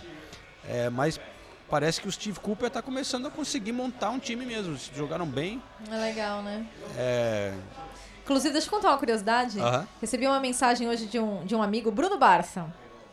Me mandou mensagem falando: Ó, oh, um, um amigão meu que mora em Nottingham acabou de me mandar isso. Aí o cara falando, olha, é, tava andando com o meu cachorro, aí em frente a uma pista de skate que fica aqui perto de casa, na, na, numa pista de skate que fica em frente em casa, é, encontrei com o Scarpa, o Felipe e o Renan Lodge, os três andando de skate, estavam gravando alguma coisa, provavelmente pro canal de YouTube do Scarpa, né? Mas até tirou foto com eles e tudo. Mó barato, muito legal. Que legal, cara. É. Eles são muito gente boa. Muito ah, gente... eles são. Eles Gostei são, mesmo. eles. Foi, foi muito legal. Mas o que, o que eu ia falar pro Senise era que quem tá indo bem lá é o Aurier, seu querido jogador. Você imaginaria essa? Acho que nem ele imaginaria. tá jogando bem o Aurier. Talvez nessa outra situação, num clube menor, menos pressão, ele tá ou, ou amadureceu, não faz tanta besteira. Hum, tá, não, não, foi acho- consistente ali. É, acho que a consistência não deve durar muito. Eu gostei do Ria. Po- pode levar, pode levar pro Arsenal. Pode? Não tem problema nenhum. Tá certo. Ó, momento quiz aqui, hein? Opa! Antes da gente voltar a falar dos A últimos gente vem times. pra isso. É... David Moyes, técnico que o Senise disse que quer manter no West Ham até o fim da temporada, está numa lista de dos, maior, dos técnicos que mais jogos tem na Premier League. Ok. Ele passou nessa rodada para o terceiro lugar. Quem são os dois primeiros? Nesse top 5 Ah, tem duas lendas tá. e dois técnicos old school. Tá, Ferguson e Ferguson Wenger. e Wenger. Sim, Ah. é, o, é o top 2. Wenger Aham. com mais. Ferguson com 810, Wenger com 828 Aham. jogos. David Moyes passou para terceiro com 642. Abaixo dele, dois técnicos ingleses old school. Roy Hodgson. Não. Não? Nossa, bom chute. bom chute. Bom chute. Nossa, técnicos ingleses old school. Ah, Sam. Os dois. Oh, empate técnico. Boa. Se vocês não não entenderam, o Redknapp e o Shandaish, é isso? Não, Sam Allardyce. Sam Sam Allardyce, Allardyce, desculpa. Sam Allardyce. Sam. É, agora, segunda parte do quiz. Tá, mas fala qual que é a... Não, foi o Wenger, não, é Wenger, Ferguson, David Moyes, Harry Redknapp e Sam Allardyce. Aham. Aham. Ele passou o Redknapp agora com esse jogo. Indo pro Chelsea, vamos falar do Chelsea daqui a pouquinho. O César Aspilicueta passou 500 jogos, completou Sim. 500 jogos. Eu acho que esse foi um Foi contra mais. o Liverpool, é. Foi contra o Liverpool, né? Uhum, Agora foi sim. 501. É, apenas seis jogadores têm essa marca, passaram essa marca com o Chelsea. Ele já passou o Peter Cech. Co- Com o Chelsea. É, Ah, tá. jogando, que você ia falar dos jogadores que mais... não, não, jogando pelo Chelsea. Nessa lista, ele tá em quinto. Não, desculpa, ele tá em sexto. Nesse top 5, quantos vocês conseguem Tá. chutar? Mr. Lampard, Chelsea, o Terry. Terry, É, Lampard. esses, são, esses são os Te- dois. Terry Lampard. Aham. Esses são os dois. Os outros três, não é fácil, porque os outros três são das décadas de 60, 70. Ah, Ah, então não é da Premier League, é do campeonato inglês. É, Ah, não, é, é Chelsea. defendendo o Chelsea. Defendendo o Chelsea. Todas as, em todas as competições. ah tá. Ah, então, então pode, É, pode, pode falar. falar. Ron Harris, Peter Bonetti, aí vem John Terry, Lampard e John Hollins. Peter Bonetti. E aí as pilicueta. Enfim, vocês foram bem no outro quiz. Ah, né? Você já acertou. Valdir. Lampard e Terry, é, tá certo. É, Que- o até João qualquer um, boicotou a qualquer um gente. acer- acertaria também, é, né? Exato, falar a é, verdade. realmente. É. Mas enfim, aproveitando e falar um pouco do Chelsea, eu estive lá Então, no. eu, eu posso fa- fazer um quiz agora, então? Sim, Sobre claro. o Chelsea também? Eu ia esperar o Ah. Chelsea, mas já que a gente tá entrando no Estamos Chelsea... entrando no Chelsea. De Tá carrinho. bom. O Graham Potter... Harry. Harry Potter. Graham Potter... Ixi, eu não sei se eu anotei certo aqui. Quantas partidas o Graham Potter tem No Chelsea? no Chelsea de Premier League? Ah, s- ele Tá. começou nessa temporada, né? Será que em casa... Graham Potter, calma. Eu tô com 15 jogos, não é possível que você só seja 15, é isso? É, eu acho que aí, pode ser. Eu te respondo em 15 segundos. Pode puxar um assunto aí. Não, então eu vou, vou lá, eu vou Ah, continuar. não, já. Já. Tá aqui, ó. Ah, não. Não, não, não. Continua. Continua puxando um assunto aí. É Porque eu- tem a, tem a temporada dele, mas tá contando Brighton Não, também. porque eu, eu anotei aqui 15 partidas, mas foi 15 partidas de Premier League pouco. Mas talvez não seja, né? De Premier League, acho que não é pouco. Não, mas eu acho que faz sentido, viu? É, é porque na isso aí. temporada são 21. É isso aí. Não, então é isso aí. Então é isso aí. Então vamos lá. Aham.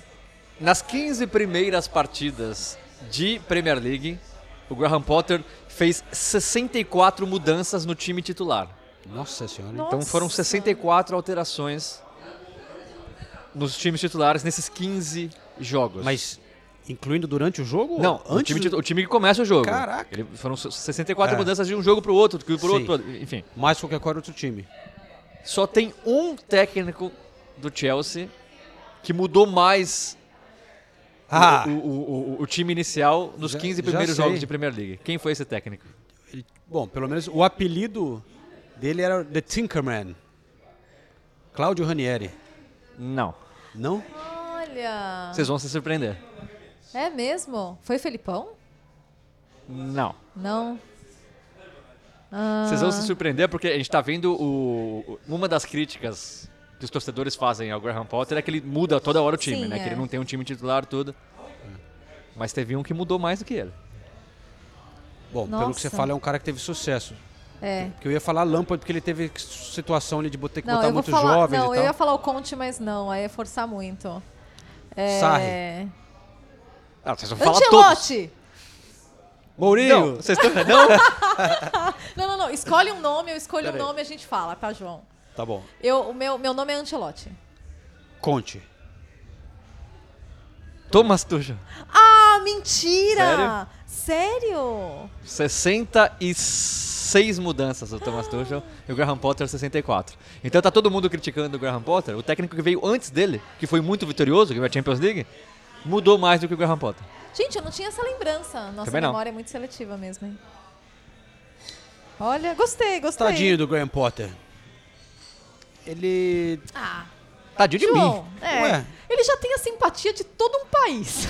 A Inglaterra tá assim, dando um desconto fenomenal pro Graham Potter. Se ele fosse um treinador de, de outra nacionalidade com o mesmo nível de sucesso, tá? Eu não tô falando, ah, se ele fosse um baita treinador consagrado. Se ele fosse o mesmo treinador, só que com outra nacionalidade, eu acho que ele seria muito mais criticado. Eu também Ah, acho. Mas ele chegou, time em maior confusão. Mudando, eu entendo, é uma mudança temporada de, donos. transição do Chelsea. Eu entendo. Jogadores que ele não, ele não pediu. Aí metade do time machucado. Mas ele não se ajudou também. Não. Ele mudou de, ele muda demais o time. E o assim, Tuchel mudou mais. Pois é, mas, o Tu- mas é engraçado, porque por que a gente não tem essa lembrança do Tuchel? Mas o porque, Tuchel tava indo bem, ué. Porque o Tuchel ganhou. porque É, o você Tuchel- tá- é porque você via o que o Tuchel queria. O Chelsea parece um bololô. Bololô. Um bololô. Um bololô. Meu termo científico para o que está acontecendo. Mas, ó, algumas impressões estando lá em Stamford Bridge, na sexta-feira. Continua um bololô. não, mas é, é- Eu critico essa já. gastar dessa maneira é, vira. O fair play parece uma brincadeira, né? Você tá sacaneando a realidade. Mas enfim, mesmo assim, eu sendo crítico, cheguei lá com animado, assim, uma expectativa de ser, pô, olha quem. ah, Eu quero ver esse time agora, né? Enzo Fernandes, Mudrik, eu tava animado. Então você vê como o, o- o impacto é de todo mundo querer parar, vai querer parar para ver esse Chelsea, porque realmente é impressionante. Você quer ver esses jogadores que eles compraram. E teve o contraste pra mim. O Mudrik jogou mal, cara. Não é fez mesmo, nada. porque ele estreou bem. É, contra o Liverpool ele foi bem, né? ele Mas foi, ele não ele tava estreou lá. bem. Um dos poucos, um dos poucos Contra que foi o bem. Fulham, parece que estava meio doente, tá- foi substituído no intervalo e entrou o Madueque. Que quase faz um golaço. Driblou todo. Mas enfim, mas o Enzo Fernandes, cara. O cara tinha acabado de chegar, um treino já foi titular. Eu fiquei muito impressionado. Ah, ele joga demais. Eu fiquei encantada com ele na Copa. Cara, encantada. Ver Encantada. ele ali de perto no Stanford Bridge. E antes dele ser, virar titular da seleção da Argentina, eu já conversava com os torcedores e Ele todos foi, eles né, pediam o Enzo. jogo? Não, É? não, os dois primeiros jogos ele não foi. É, e todo mundo pedia, eu queria ver o Enzo, eu queria ver o Enzo jogando mais. Ele, é- ele é muito bom, esse menino. Ele, ele tem uma consciência tática Muito de espaço rápido. ali no meio de campo. E, e, assim, a rapidez. é- De raciocínio, né? Sim, Rapidez, não só de habilidade no pé, mas é- a bola chega nele, ele já sabe É, pra onde dar o passe. É isso, é tipo, é uma consciência de tudo que tá acontecendo em volta dele. É, ele é impressionante. Real- é, é o que as pessoas falavam, tipo, que ele pode fazer tudo, né? Ele Uhum. pode desarmar, mas também armar a jogada, é, ficar com a bola ou passar. ali Cara, pro setor que é impressionante. cara, o Chelsea não, não foi um grande jogo, não venceu nem nada, mas dava pra ver que essa contratação é. Aliás, foi um 0 a 0 Mas se você parar pra olhar a escalação do Chelsea, você ninguém faz a menor ideia de qual vai ser o time titular do Chelsea. É um time que é literalmente reconstruído. Ainda mais agora, porque são tantas opções. tantas opções, você Uhum. não sai. Pode ser qualquer um. Pode ser qualquer um. Não tem nenhum cara que você fale, esse cara é titular. Não tem, nem o Thiago Silva mais. Lateral direito agora que volta o Bruce James, mas também já saiu rapidinho e entrou o Aspiricueta. Não, mas. É que o Rich James tá voltando de lesão. É, então eu tal. sei, mas- Ele é titular absoluto. Thiago Silva, num jogo importante, se ele estiver bem, vai ser titular. Por quanto tempo? Ah, vão, vão renovar o contrato dele Não, agora. não sei, mas com essas Sim. novas contratações. É verdade, tem o, o Fofaná, Koulibaly, Badiachile, mas Thiago que, Silva. que fez a dupla É, de zaga com, com, Foi o Badiachile. com o Thiago Silva. Ó, eu vou lançar um desafio pra esse podcast que é: na próxima rodada é West Ham e Chelsea, tá? Então eu vou dar uma rodada pra todo mundo, porque na próxima A gente rodada. tem que chutar a escalação do Chelsea? Não, cada um É. vai trazer o Chelsea ideal. Ah, na próxima. É, na próxima. Vamos, Peter Cech. vamos- Drogba. Drogba. Terry na zaga. Não, porque apesar de comprar tanta gente, quem é o atacante do Chelsea? Aubameyang nem no banco tava e não, não Ah, pra mim, colocaram essa ele é a na... principal falha do- Não colocaram ele na lista para Champions. Ah. É, jogou o Kai Havertz também, que não é, tipo... Mas um virou nove, o né? centroavante do É. Chelsea. E aí botou o Ziyech, que, porra, era, era, Era pra ter ido embora, saído e era não- pra ter ido embora. Realmente é... Não, não, não dá, assim, a gente fala até brincando um Sterling pouco do... também não joga nada mais. O Sterling entrou no segundo tempo, né? É. Ah, é, tô confundindo. O, a gente fala brincando do Graham Potter, mas não tem técnico no mundo que consiga pegar o time sem claro, com dois treinos com todo mundo e colocar o time e falar, ó, o time vai estar voando. Não, não existe treinador no mundo que consiga fazer isso. Sandash. Não, mas o, o Everton não mudou muito o time, mudou o técnico. O Chelsea mudou o time inteiro. Deixa eu Ah, só tá. aproveitar e, fazer um parênteses aqui, mandar um abraço para um grande ouvinte do podcast, o maior fã do Xandite, que todos nós conhecemos. Ah. O maior, o, o que tem o maior número de figurinhas Spadari. do Xandite. Matheus Spadari, ele tem uma coleção de figurinhas maravilhosas do, do Xandite, que toda vez ele manda. Pra cada acontecimento da sua vida, ele tem uma figurinha do Xandite pra te mandar no WhatsApp. É, é muito bom. Ah, quando você fala figurinha, você tá falando o... O sticker. O é, sticker, O sticker, tá. é, Ah, tá. é, exatamente. Tava imaginando figurinha. Olha que ele coleciona álbuns de figurinha. Não. Mas é. E, e os brasileiros do, do Fulham? Ó, O William saiu Não, ovacionado, o, né? O que William legal. jogou muita bola, cara.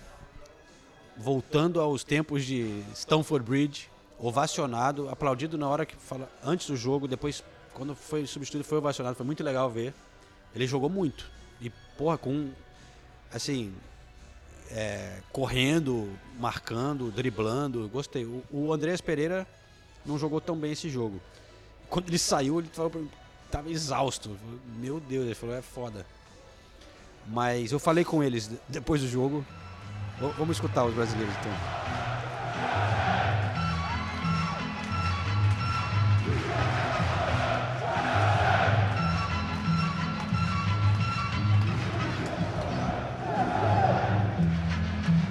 0 a 0 então aqui em Stamford Bridge, um resultado bom para o Fulham, você diria, Andrés? É, vocês conseguiram vencer eles em casa, né? E agora um ponto aqui, quatro pontos do Chelsea na temporada para o Fulham. O que, que você acha?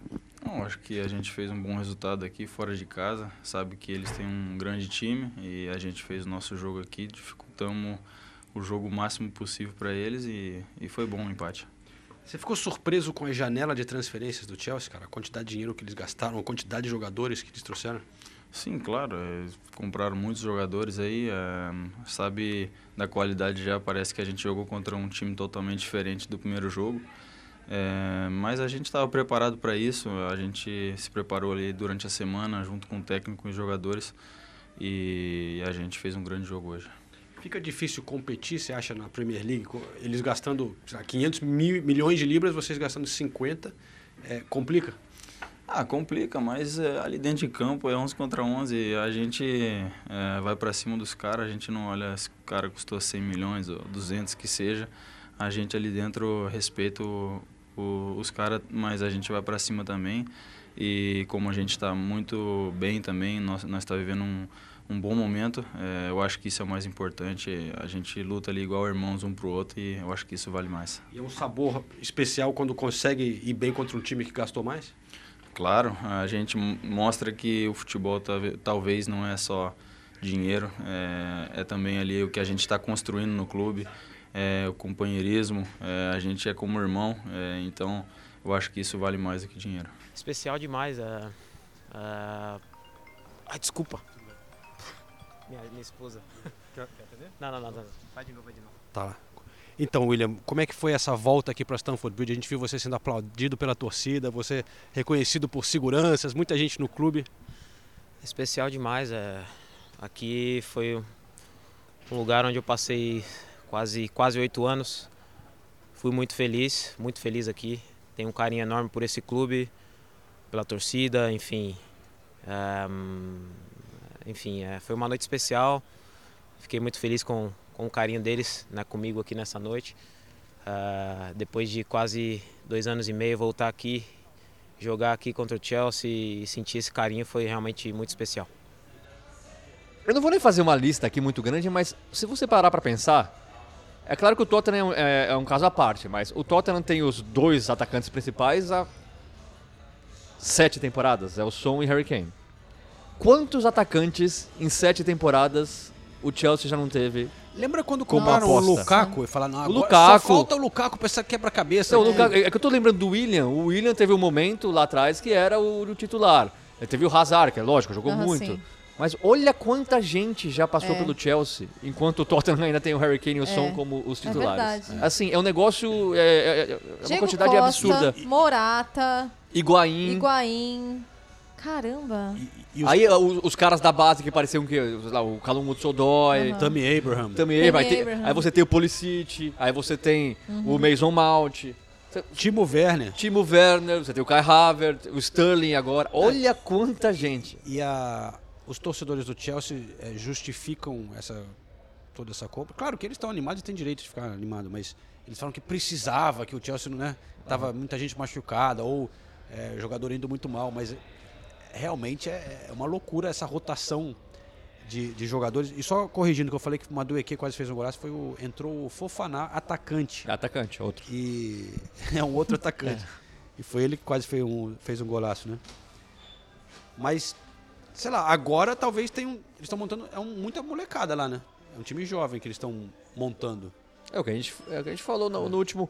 É, Gastou uma grana absurda e eu acho arriscado, porque vo- você não tem nenhum astro, você não tem nenhum cara que você fala, pô, esse cara aqui com certeza vai ser entre os melhores do mundo nas próximas 5, 6 temporadas. É, são todas. a- São, não digo apostas, são todas apostas, sim. São É? todas apostas. Você É. não sabe uh, a- em que nível eles podem chegar. Pode ser uma aposta que dê certo, pode ser uma aposta que dê errado. Pelas, ah, pelas últimos, pelos últimos mercados do Chelsea, tem dado mais errado do que certo. Sim. Vamos ver como é que vai ser dessa vez. Vamos nessa, hein? Vamos tocar aqui porque temos Manchester United e Liverpool. Mais um capítulo da novela Kikatsu tá acontecendo com o Liverpool nesse final de semana. Perdeu pro Wolves por 3 a 0 Até o Klopp, depois do jogo, falou: I have no words for it. Não tenho palavras pra pra isso, pra Tá- explicar. Tá, o- ficando constrangedor. Tá ficando constrangedor. E, e vendo a. Olhando pro Klopp depois, tendo que dar as entrevistas, ele tá mal, né? Você vê que ele tá tendo dificuldade de lidar com a imprensa, pelo menos, Não, nessa ele, situação. ele, ele sempre tem dificuldade. A gente elogia muito aqui o Klopp no. Ah, porque o Klopp é legal e realmente ele tem grandes momentos, mas entrevistar o Klopp depois de uma derrota é a pior coisa que você pode. Porque ele vai pegar uma palavra sua e ele vai montar em você com um sorriso no rosto, mas ele vai montar em você. Tá? Não, não é fácil. E eu, eu nem ele tava se nesse recusou jogo, tá? mas, é, mas eu vi responder o um jornalista, você viu? Pois é, tá vendo? Ele falou, não, ah, eu não vou responder você. É, o, o jornalista do The Athletic, chamado James Pierce, Aham, ele Era fez a pergunta. Pô, é um James grande Pierce? jornalista. Era o James Pierce. E, e- aí, aí o Klopp perguntou: é, Desculpa, qual que é o seu nome? James Pierce. Ah, James Pierce, não, pra você não falo. Depois do que você escreveu, eu não falo. E aí. Ele faz uma ótima cobertura Então, do aí Liverpool há já, anos. já, já tem meio que o consenso aqui. É claro que o Klopp não falou depois disso, mas que o Klopp se confundiu. Porque a cobertura é muito boa e ele não É. faz nada assim, Sim. criticando tanto o Klopp, na- nada disso. Então, É e- existe a suspeita de que o Klopp simplesmente se O confundiu. Klopp se perde quando ele, quando ele perde. O Klopp se perde quando ele perde, perdão pela redundância, mas, mas é isso. E ele se ganha quando ele ganha. não?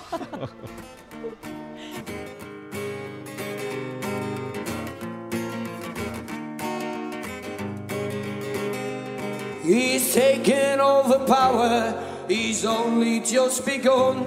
We're champions of England and he fucking hates the sun. He's taken over power, he's only just begun.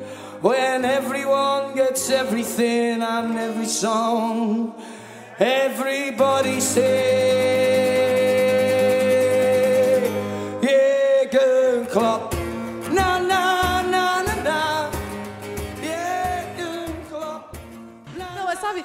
muitas coisas me chamaram a atenção nesse jogo. Eu vou falar do Wolves daqui a pouco, porque realmente é, é- é muito legal o que tá acontecendo lá. Mas o Konatê também é, é nova baixa do Liverpool, além do Van Dijk. Meu Deus, assim, eu não tô. Então, o Matip e o Gomes foram a, a dupla de zaga. O Matip teve a infelicidade ali no primeiro gol de, de fazer contra, mas eu não tô lá no Liverpool todos os dias, eu não sou preparadora física, eu não, não sou fisiologista, eu não sei qual, qual o que, que tá acontecendo ali. Mas algo no processo deles tem que ser revisto. Pela quantidade de lesões que eles têm enfrentado. Eu não, eu não acho isso normal. E daí você vê um time com os problemas que a gente já falou aqui: falta de energia, falta de intensidade, o que a gente tem falado a temporada inteira. Mas a questão das lesões realmente me intriga. Porque, e eu não estou falando que é culpa de departamento X ou Y ou Z, mas é, é preocupante a quantidade de lesões. E agora o Konatê também, que era o segundo melhor zagueiro do, do elenco. Enfim, aí o Darwin Nunes é, vai, vai ser titular e, e- e, é, desperdiça uma chance ali no primeiro tempo e daí vira aquela discussão em torno do Darwin Nunes de novo. Gente, a discussão do Liverpool é maior. E eu lembro no começo da temporada, na Supercopa da na- no Community Shield, né, que teve Liverpool e City, que existia aquela questão, nossa, Darwin Nunes e Haaland, quem vai ser a melhor contratação? Porque o Darwin Nunes chegou naquela badalação, né? Jogador jovem, estava no campeonato português, então ninguém tinha visto ele tanto assim, mas o Liverpool foi lá, pagou uma grana. E, e a verdade é que nesse momento a gente vê um fora de série, que é o Haaland, e o, e o que pode ser. Daí eu acho injusto, sabe? Porque o Darwin Nunes é um grande jogador. Ele é um grande jogador. Só que ele é um grande jogador. Ele não é. estatura ou de. Só que ele, não é, Mas- ele não é um fora de série. Mas quantos foras de série a gente vê, sabe? Enfim.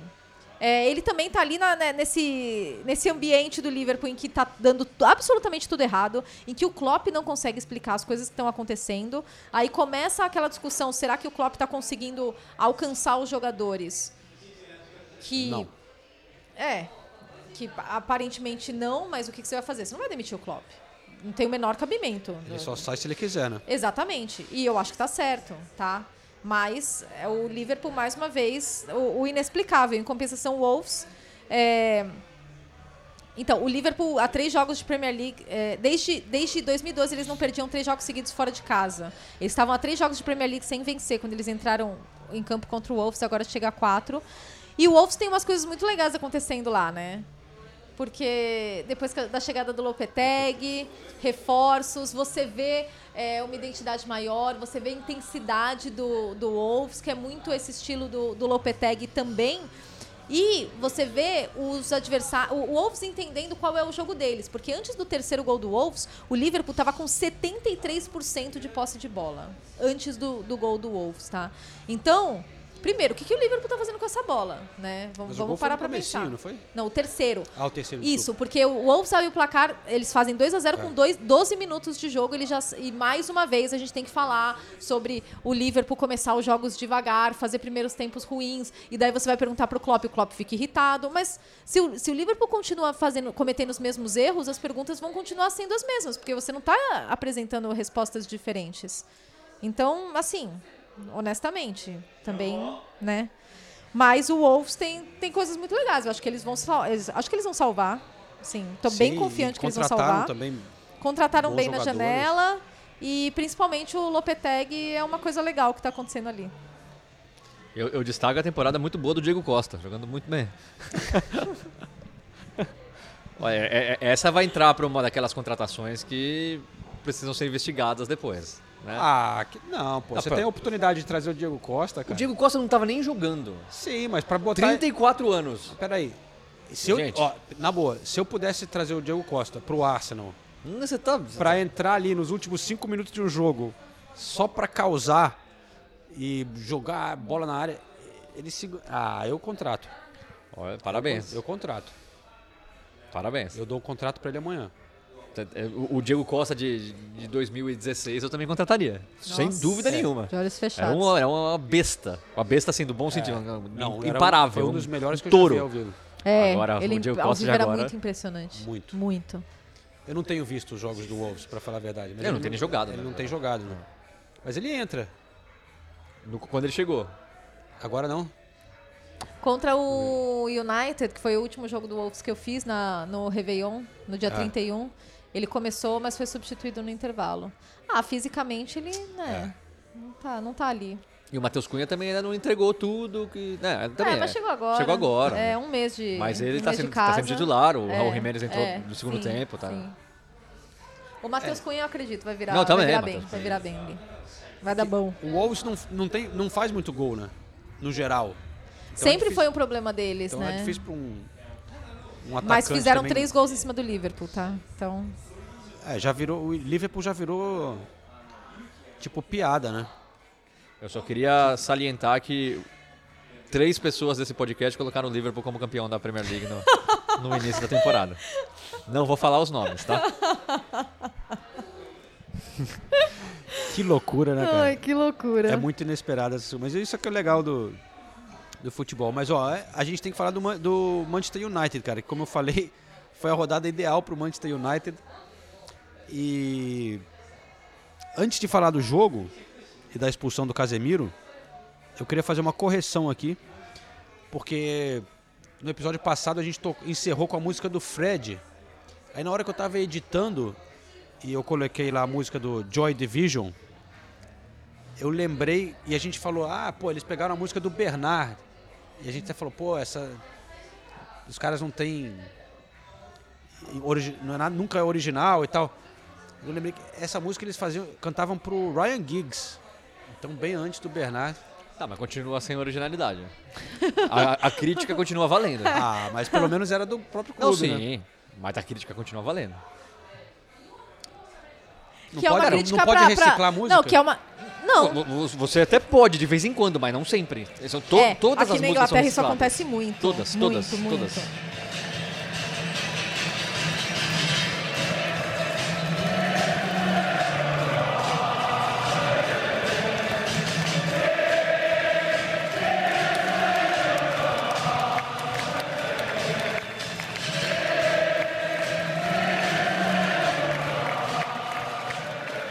Todas. Brasil isso não acontece muito não, né?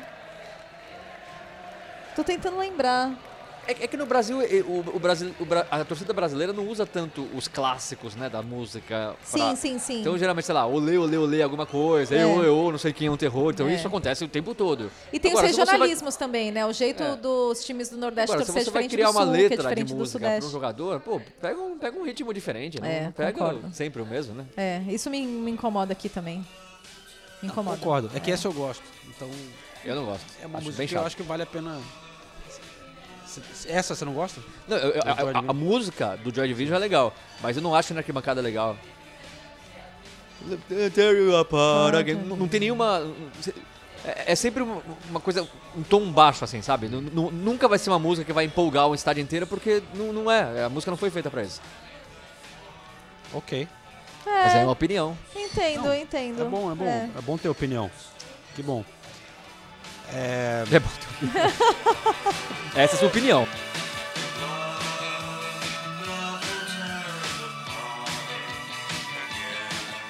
Ryan Giggs.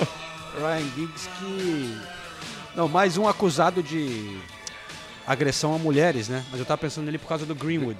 Que também foi Porque absolvido, né? Teve mais um caso no Manchester United, essa era a minha. É, as queixas o que foram pensando. retiradas, né? É. Isso é outra bizarrice nesse- desses últimos tempos É aqui. uma né? loucura, né? O quanto no futebol a gente tá vendo isso.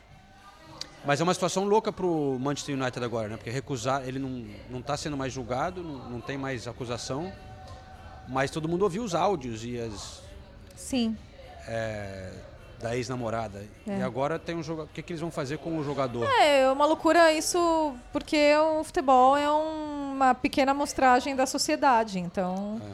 o que acontece no futebol acontece em todos os lugares, só que no futebol a gente tem uma lupa ali Você não acha que no futebol é mais? casos.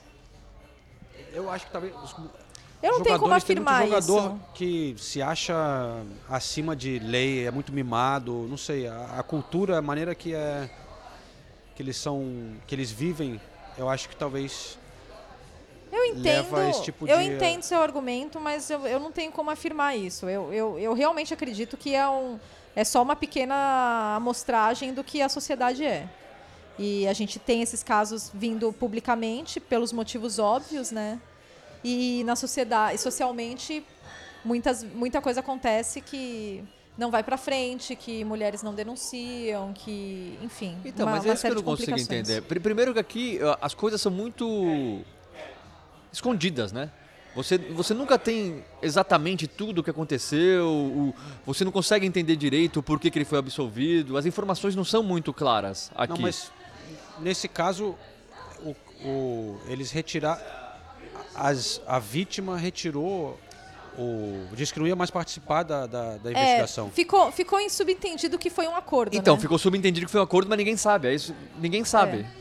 O- não sei É. se ninguém sabe. Eu, pelo menos, não, não achei a informação de, de- o porquê que, que, que a vítima tirou a, Desistiram acusação. de processar É. ele. Isso é a informação que. Porque o que o João falou, tem áudio, tem muita coisa que. Tinha muito indício ali de que realmente alguma coisa tinha acontecido, mas. Enfim, é triste. Muito. Mas é cada vez mais frequente no futebol, ainda nesse em 2023. Mas o Manchester United teve uma rodada perfeita, né? Ganhou. Quase perfeita. Por quê? Ah, pela expulsão do Case. Mas Ah, antes sim. de falar da expulsão do Casemiro, é, eu só queria citar uma coisa, que foi o segundo gol do Manchester United, que foi o gol do Rashford. Foi Ten Hag Ball aquilo, gente. Foi bonito. A gente tem que começar a falar de Não, Ten tão Hag jogando Ball. bem. Nossa, bola pé, de pé a pé, percorrendo o entorno da grande área e entra na, na, na pequena entra na área, né? Não na pequena área, mas entra na área. E daí o Rashford finaliza, que tá numa fase excepcional. Foi um belo gol, porque o primeiro gol foi do Bruno Fernandes de pênalti. Não foi um jogo excepcional, eu também assisti o United, mas mas ah, o grande tema foi realmente a expulsão do Casemiro, né? É, então, eu achei que foi um pouco exagerada, assim, É. mas eu, eu fiquei com um pouco de pena do Casemiro, Eu mas também. ele botou a mão no pescoço do cara, né? Aí é que quando eu vi o, o juiz indo lá e olhando pro VAR e eles É. botam em câmera lenta Exato. e, e você vê a mão dele no pescoço, você fala, ah, sabia que ia ser expulso. É. Mas quando você vê Dentro do contexto, a imagem de vários ângulos, foi É. muito rápido. Ele meio que tenta Foi segurar o cara assim. É, foi muito distância. rápido. Não foi ação violenta, né? Não. Foi, foi uma. Foi, foi uma, uma, uma rigidez excessiva da arbitragem. Ao mesmo tempo, o Casemiro é um jogador experiente. Ele, Assim que ele notou, ele- você vê que ele tira a mão Ele assim, sabe, exatamente, ele sabe. Mas eles foram muito rigorosos. Eles foram muito rigorosos, porque não foi ação violenta. Não foi. É, de qualquer forma, ele, ele o Case é, sabe, sabe melhor, né? Não dá pra botar a mão no pescoço, né? É, eu, eu- eu- essa é a eu- eu questão. acho que foi rigoroso, mas ele deu todo. É. Ele, ele vacilou, né? Uhum, sim, ele é, ele sabia que ele poderia E ter eu acho que ele sabe ali. também, porque ele, ele nem reagiu à expulsão. É, ele, na hora ele, você vê que ele sabia. É. Eu acho que foi meio sem querer. Ele, ele nunca foi expulso com cartão vermelho direto É. na carreira, cara. Olha que loucura. É. Quatro expulsões na. Eu acho que nenhuma no Campeonato Espanhol, mas na carreira dele no Real Madrid, Uhum. nenhuma vermelho direto. E aí ele perde três jogos. Sim, essa é a questão, né? E daí a gente vai voltar à discussão do United sem o Casemiro, que foi o que aconteceu recentemente. Um jogo que o Contra o United Arsenal. fez é, contra o Arsenal, sem ele. Aí jogou o é, McTominay. Exatamente. É. Ah, Tem o Fred, agora contrataram o Sabitzer também, não? Sim. Sim. Mas é, é uma grande baixa pro United, porque Muito. ele tem jogado muito bem, tem sido muito importante. United agora é terceiro, tá três pontos atrás do City e dois pontos na frente do Newcastle. Então, Mas a gente falou do Enzo Fernandes, aí, pô, olhando, vendo o Lissandro Martinez jogar também. nossa, ele é um, você ele é um pega- animal. Aí você pega esses dois, É. aí você começa a falar, pô, dá pra entender como a Argentina. É, não. E o Lisandro nem era titular da seleção da Argentina. Ele foi titular em um jogo. E ele entrou em outros dois, se eu não me engano. Mas ele foi titular em um jogo. Um jogo que a Argentina jogou com. Romerito também expulso, hein? Esse- É. Eu, eu acabei não falando disso, mas de todos os pontos positivos do Tottenham, o ponto negativo pra mim é. É. o Romero. Que ainda coloca a foto no Instagram, "Ah, ganhamos, e ele, a foto dele dando carrinho. Eu acho, continuo achando totalmente desnecessário. Não, não- nem, acho que ele levou amarelo por duas faltas bestas, não precisava ter levado, mas não foi violento, então até, até dou, um, dou um desconto, mas ele parece gostar disso, e isso, isso me incomoda. Lisandro Talvez- já é outra característica, né? O Lisandro, ele, ele, ele é pegador, mas eu acho ele mais certeiro, né? Ah, é. Não, Lisandro prefiro- não erra bote. Se eu fosse escolher. O Arsenal tentou comprar ele, né? Mais uma vez, um outro time chegou e pagou mais. pra Bom. variar. Se, se o Romero fosse brasileiro, a gente ia falar que é porque é carnaval, né? Dois cartões amarelos.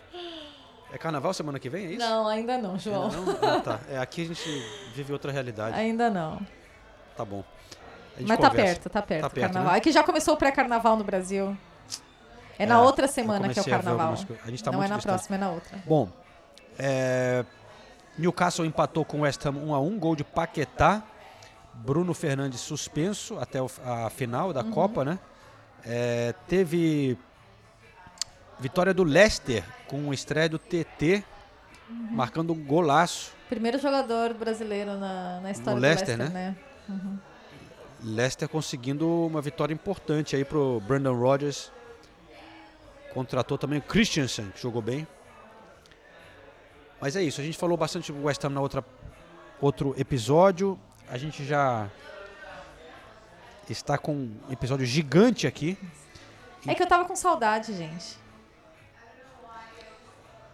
Nathalie, Esse é o momento que vocês falam, a gente também tava com saudade de você. Desculpa. eu vou tentar de novo, tá? É que eu tava com saudade, gente. Ô, Nathalie, pô, você fez muita Ah, falta. obrigada. Você pode acompanhar o relator. A gente tava com saudade. É que, eu, É não- é que eu não tava. Eu, eu tava anotando coisas, você Ah, viu? tá, eu tava ok. com o microfone longe, senão eu teria Aham, falado sim, isso. Sim, Próximo quiz, tá anotando? Não, já tô anotando assuntos do.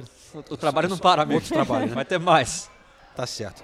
Pessoal, muito obrigado. É, esse foi mais um Correspondente Premier com o apoio da KTO. A gente voltará na semana que vem com mais um episódio aqui do Pub em Camden Town. Nesse momento, se despedindo com Bob Marley. É, acho que foi uma, uma boa maneira de Final encerrar. feliz. Eu que pedi. Valeu, gente. Gente, Beijos. vocês não sabem. Não, vou contar. Vocês não sabem. Não existe ninguém nesse mundo. E eu vou até usar uma palavra forte. Mas não existe ninguém nesse mundo que odeie mais o Bob Marley do que a Nathalie. Já falamos sobre isso, lamentável. Ela foi no show do Backstreet Boys Foi demais. e não gosta do Bob Marley. É. Aí- é- você tem que ser analisada, Nathalie. Você tem que ser analisado. Mas pegou pesado. Fãs, fãs de Backstreet Boys, podem mandar mensagens, tá? Pra me apoiar. Eu queria só acabar de uma maneira triste. Porque- claro. Não, não, não, não, não, sério, porque teve o terremoto na Turquia, na Síria, é, Sim. é muito pesado. Quando a gente está gravando, mais de 3.700 mortes É. confirmadas, mas esse número vai passar de, vai chegar em 10 mil, provavelmente. É um negócio absurdo. As imagens são terríveis. E tem um, o Christian Atsu, que Sim. é ex-jogador do Newcastle e do Chelsea, que está desaparecido, 31 anos. No dia anterior ele tinha feito o gol da vitória do time dele, aos 97 minutos. E tá desaparecido. Então é, é, é triste. É, é um jogador que eu, eu lembro. No Chelsea não, mas no Newcastle teve uma época que parecia que ele ia, ele, ele ia virar. Porque ele era muito rápido, tem uma explosão física muito boa, mas ele sempre teve muito problema de lesão e acabou não se firmando na Premier League. Jogador de Gana, defende, defendeu a seleção de Gana, enfim. Torcer, né, que aí já dá pra falar que até o milagre, né? O milagre aconteça e ele e outras pessoas sejam encontradas. Com vida. Mas realmente é muito triste o que aconteceu aqui, muito triste. É e eu mesmo. também acho muito Tragédia. triste não ver a cobertura que devia ser dada, porque é na Uhum. Turquia e na Síria. Se fosse aqui no Reino Unido, se fosse na É. França, o mundo teria parado. Como é na Turquia e no- na Síria, as pessoas parecem não ligar tanto assim para as verdade. mais de 3 mil mortes. É isso. Pessoal. Desculpa acabar Desculpa dessa acabar assim, mas é, Não, é mas uma era tragédia importante que tem falar que ser, mesmo. Tem que ser mencionada. Uhum. Senise está trabalhando com isso hoje. Vai lá, Senise, tocar o céu ao vivo. A gente volta na semana que vem. Abração para todos. Valeu, a gente vai gente. se falando.